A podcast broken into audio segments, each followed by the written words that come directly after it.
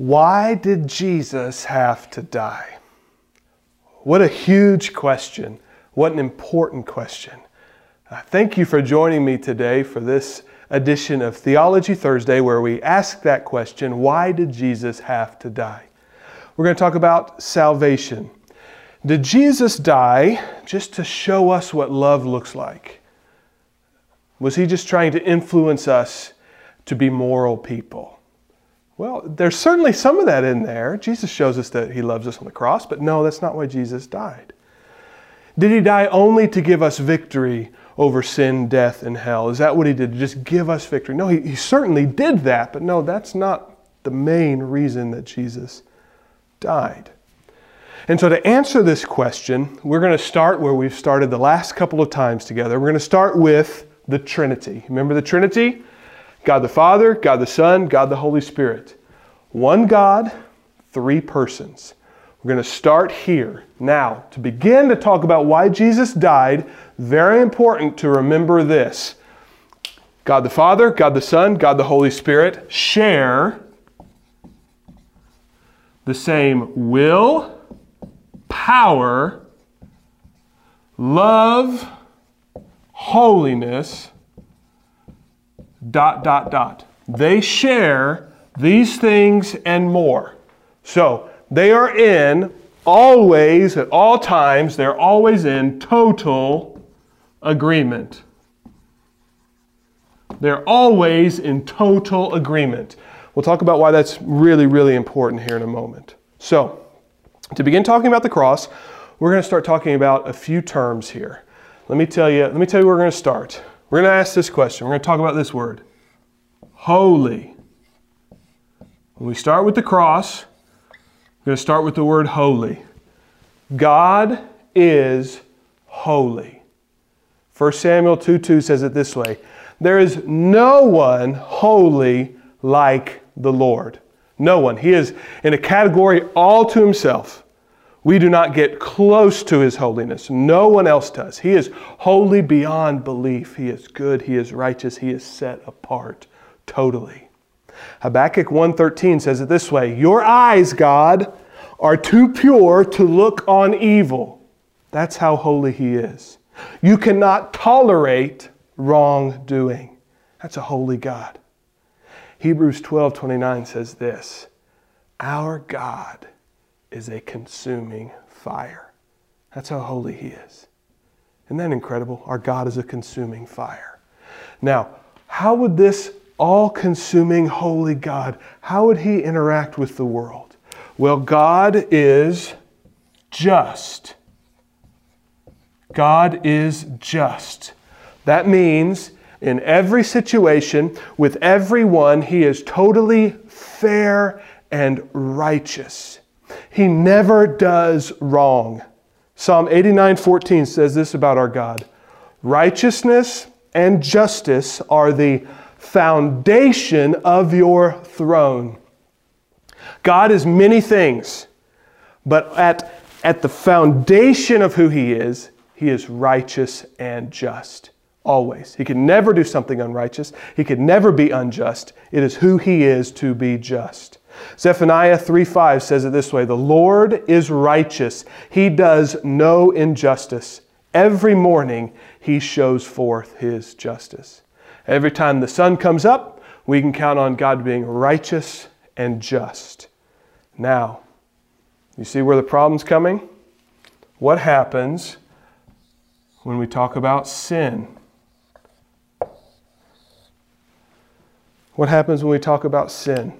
This holy, just God hates sin. We cannot emphasize that enough. He hates sin. Now, if you stuck with us this far, we're going to be talking about some things that are going to jostle our hearts, that don't sit well with us. In our, our modern Christian world, and really just as broken sinners, we don't like talking about these things. But it's very important when we understand why Jesus came to die. This is what God, how God feels about sin. This is why, remember, total agreement. They share the same will, they share the same love, and so they will share the same hate. They hate sin. God the Father, God the Son, God the Holy Spirit hate sin. This is what Psalm 5, 5 through 6 says. Are you ready? Stick with me. We're going to get through it. The boastful shall not stand before your eyes. You hate all evil doers. You destroy those who speak lies. The Lord abhors the bloodthirsty and deceitful man. Wow. Now, that's in the Bible. You can check everything I say, you need to check, but that, is that hard to hear? And even harder than that, we realize that we are in that group, aren't we? Romans 3:23 says, "For all have sinned and fall short of the glory of God." And so, the Trinity, God shares a hatred for sin.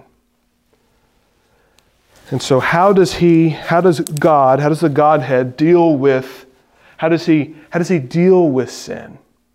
He doesn't just have this feeling towards sin. We talked about uh, earlier in God's justice, he must be just. He must punish wrongdoing. That's, that's who he is. He's good. He never leaves injustice unpunished. Well, the Bible talks about this word wrath. Now, we really don't like that word, wrath, but it is a biblical word about our God. Jeremiah 30, 23 says this about the wrath of God Behold the storm of the Lord. Wrath has gone forth, a whirling tempest. It will burst upon the head of the wicked. That's how righteous and just and good God is, that He's wrathful towards sin. Nahum 1 2 says this way The Lord is avenging and wrathful. Wow. And then what do we do when we take, when we remember that we just learned that I'm, I'm, sin, I'm sinful, all have sinned and fall short of the glory of God and God is wrathful towards sin. He's just towards sin. How does that work for me? Well, Romans 1:18 says, "For the wrath of God is revealed from heaven against all ungodliness and unrighteousness of men, against all of it." You see, I think part of our problem is we we like God's wrath when it comes to really really bad people that we think are really really bad. Like I'm all on board for a guy like Hitler, right? Mass murderer, evil man, the epitome of evil. I'm, I think God should punish his evil. I think God should punish Hitler. I think that makes God good. I think we'd all agree with that. The problem is when we get a step closer to me and we say, what if, what if I'm not the arbiter of the standard of who God punishes and who he doesn't? What if I'm not the guy who gets to make the rules? What if God has a different standard than I do? Then I start having a problem. Then it starts jostling my heart when I hear things like, all have sinned and fall short. Jordan has sinned and fall short. When I hear things like, the wrath of God is being poured out against all ungodliness. I've got ungodliness. Now, if we stop there, there'd really be no hope. But we have another word love. 1 John 4 8. Anyone who does not love does not know God, because God is love. And then we get John 3:16. You probably know this verse. For all, for God so loved the world that he gave his only son that whoever believes in him shall not perish but have eternal life. And so somewhere in this puzzle, we've got a holy and just God. We've got a world that is filled with sinners. We've got a God who is holy and just and will rightly and good and, and do a good thing by pouring out wrath against sin and sinners. And we have a God who is loving. He is loving. He is love. And so, how does this work? How does God love people who are sinners? Who deserve God's wrath, who are under God's wrath for our sin, of a holy and just God. How does this work? How can God be both loving and wrathful? Well, we get a bridge here. Justification. You heard that term? That's our last term on this section of the board justification. Justification means declaring someone righteous. Declaring someone righteous. And so, what we have in this equation is we have another word, justification, entered in, where God makes someone who is not righteous righteous. He lovingly declare someone righteous. Now, we get this in Scripture. Let's listen to this. You see, so this is where we were. This is where we were, rightly so. You see, at just the right time, when we were still powerless, Christ died for the ungodly. Very rarely will anyone die for a righteous person. Maybe you'll die for someone you think is righteous. Though for a good person, someone might possibly die. You might die for someone you think is a good person. But God demonstrates, God demonstrates his love for us in this. While we were still sinners, Christ died for us. How does this whole piece fit together? How is God both just and loving and wrathful and holy? How does this all work? All of these things come together gloriously and lovingly and justly at the cross of Jesus. Romans 3:21 says it this way. All have sinned and fall short of the glory of God. Sorry, this is Romans 3:21. All have sinned and fall short of the glory of God, Romans 3:23. Being justified, being declared righteous, being justified as a free gift by his grace through the redemption which is in Christ Jesus, whom God displayed publicly. Here's another word as a propitiation. Propitiation. As a propitiation, a sacrifice that appeases the wrath of God. He put forth as a propitiation in His blood through faith. This was to demonstrate this, and this propitiation was to demonstrate His righteousness. So it demonstrates, the cross demonstrates God's righteousness because my sins are punished. If I come to Christ in faith, my sins are punished. So God didn't say, Jordan, you've been horrible to some people in your life. You've really hurt people sometimes. You've really done bad things. You haven't, uh, you haven't loved me as you should. You haven't loved your neighbor as you should. Those things are really bad. But God doesn't say, well, I'm just going to forget it. Don't worry about it. No, God will punish my sin but in a loving act, merciful act of God, He put Jesus on the cross as a propitiation to punish my sin. So my sin is still punished, displaying the righteousness of God. Because in the forbearance of God, He passed over these sins. He passed over punishing those sins that were previously commit, committed for the demonstration, I say, of His righteousness at the present time so that God would be both just in punishing sin and justifier in declaring me righteous through my faith in Jesus. Do you understand how important that is? In the cross of Christ, God punishes my sin, and yet He can still declare me righteous. Isn't that awesome? And so, what we call this, what we call this, is penal substitution. Now, I know that's a big word. I know those are big words that you probably never heard before. Um, penal substitution, so important. Penal means punishment, substitution, in my place, in our place. So, Jesus took the punishment for my sin. So the just wrath of God is still poured out on sin. Punishment was still meted out. God is still good, but He did it on Jesus out of His love for the world. He did it on Jesus in our place. So I deserve to be there, but Jesus climbed there for me. That's penal substitution. That's salvation.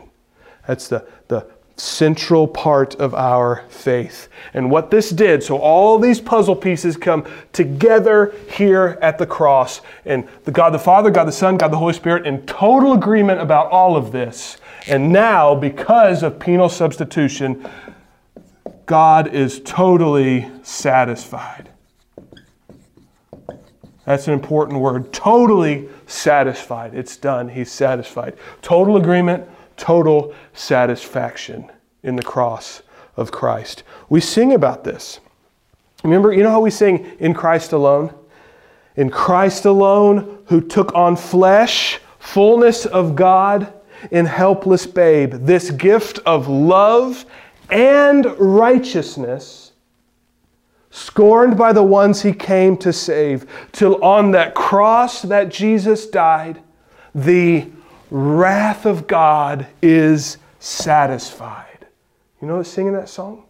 Why is this so important? Well, this is so important because this is, is so countercultural. People in our time, churches in our time, do not like this.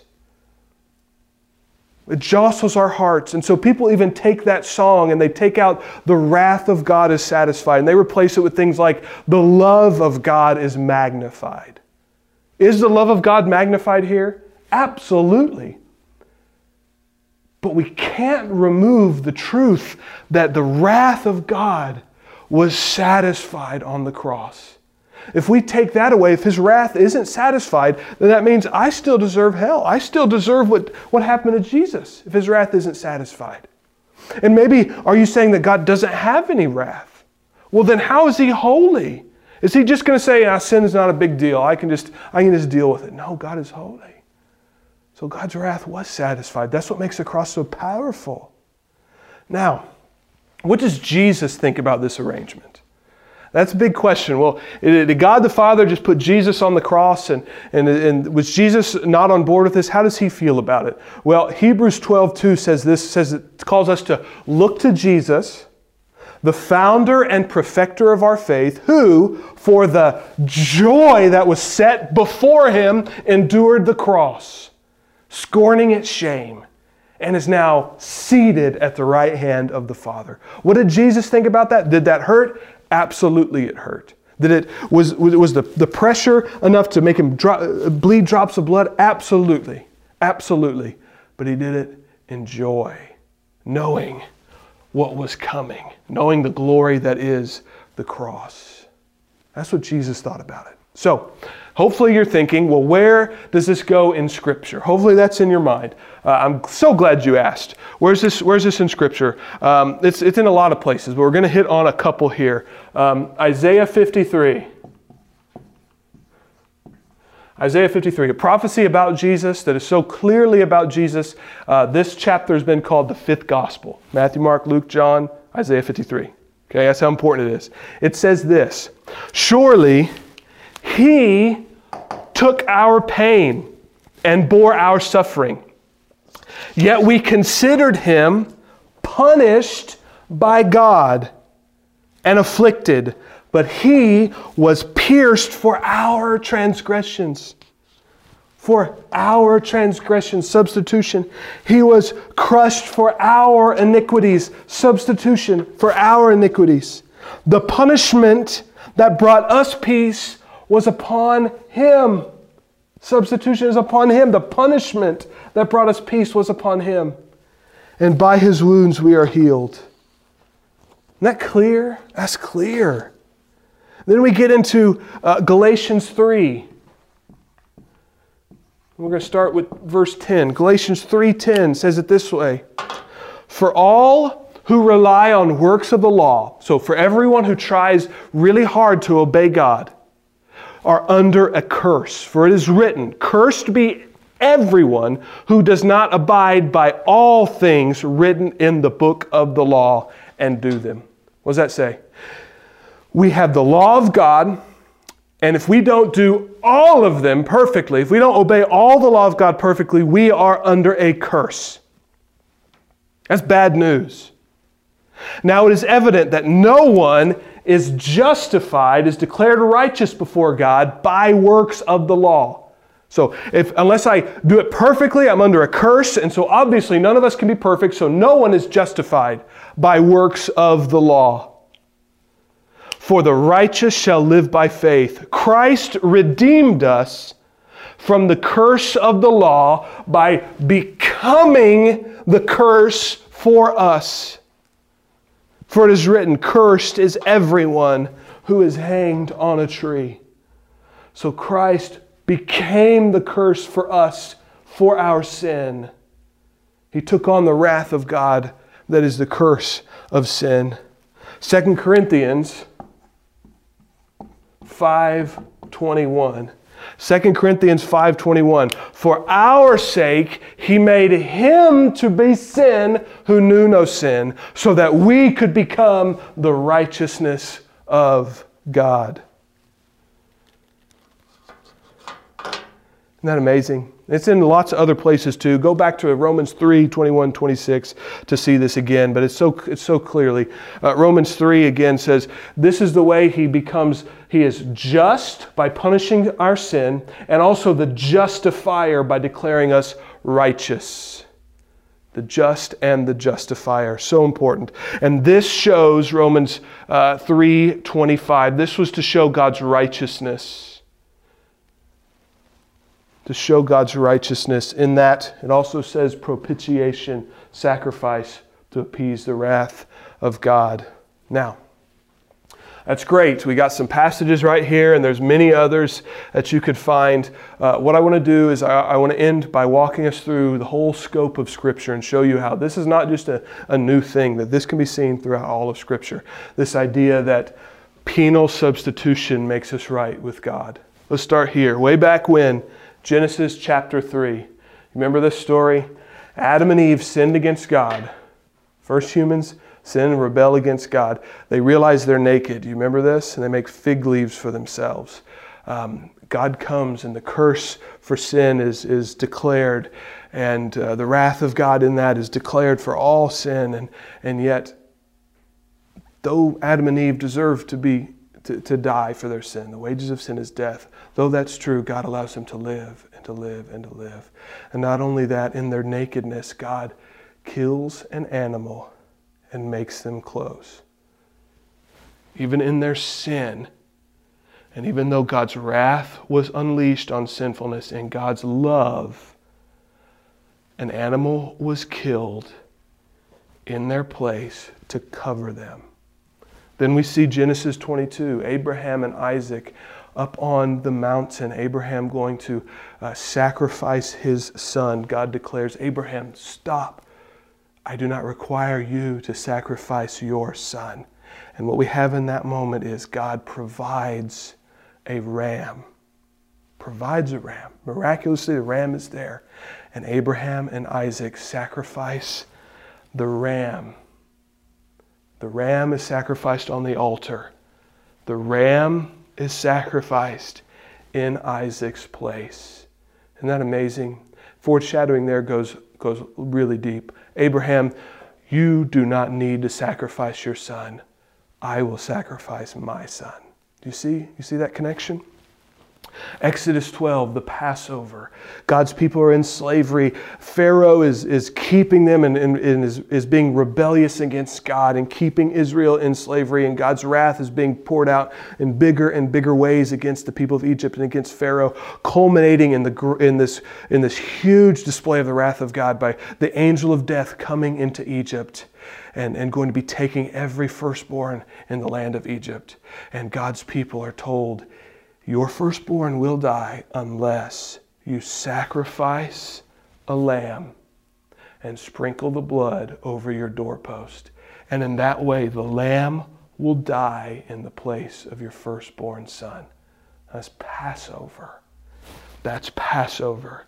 Leviticus 17 sets up the sacrificial system for God's people, saying, saying, God has provided this way. You bring an animal, you shed its blood on the altar, and your blood will make you right with God again. The blood of the animal will make you right with God again, will atone for your sins. Let me read it. It's, it's, it's clear, it's so clear. I want, I want to read it to you. Leviticus 17:11 says this, "For the life of the flesh is in the blood, and I have given it to you on the altar to make atonement, propitiation for your souls.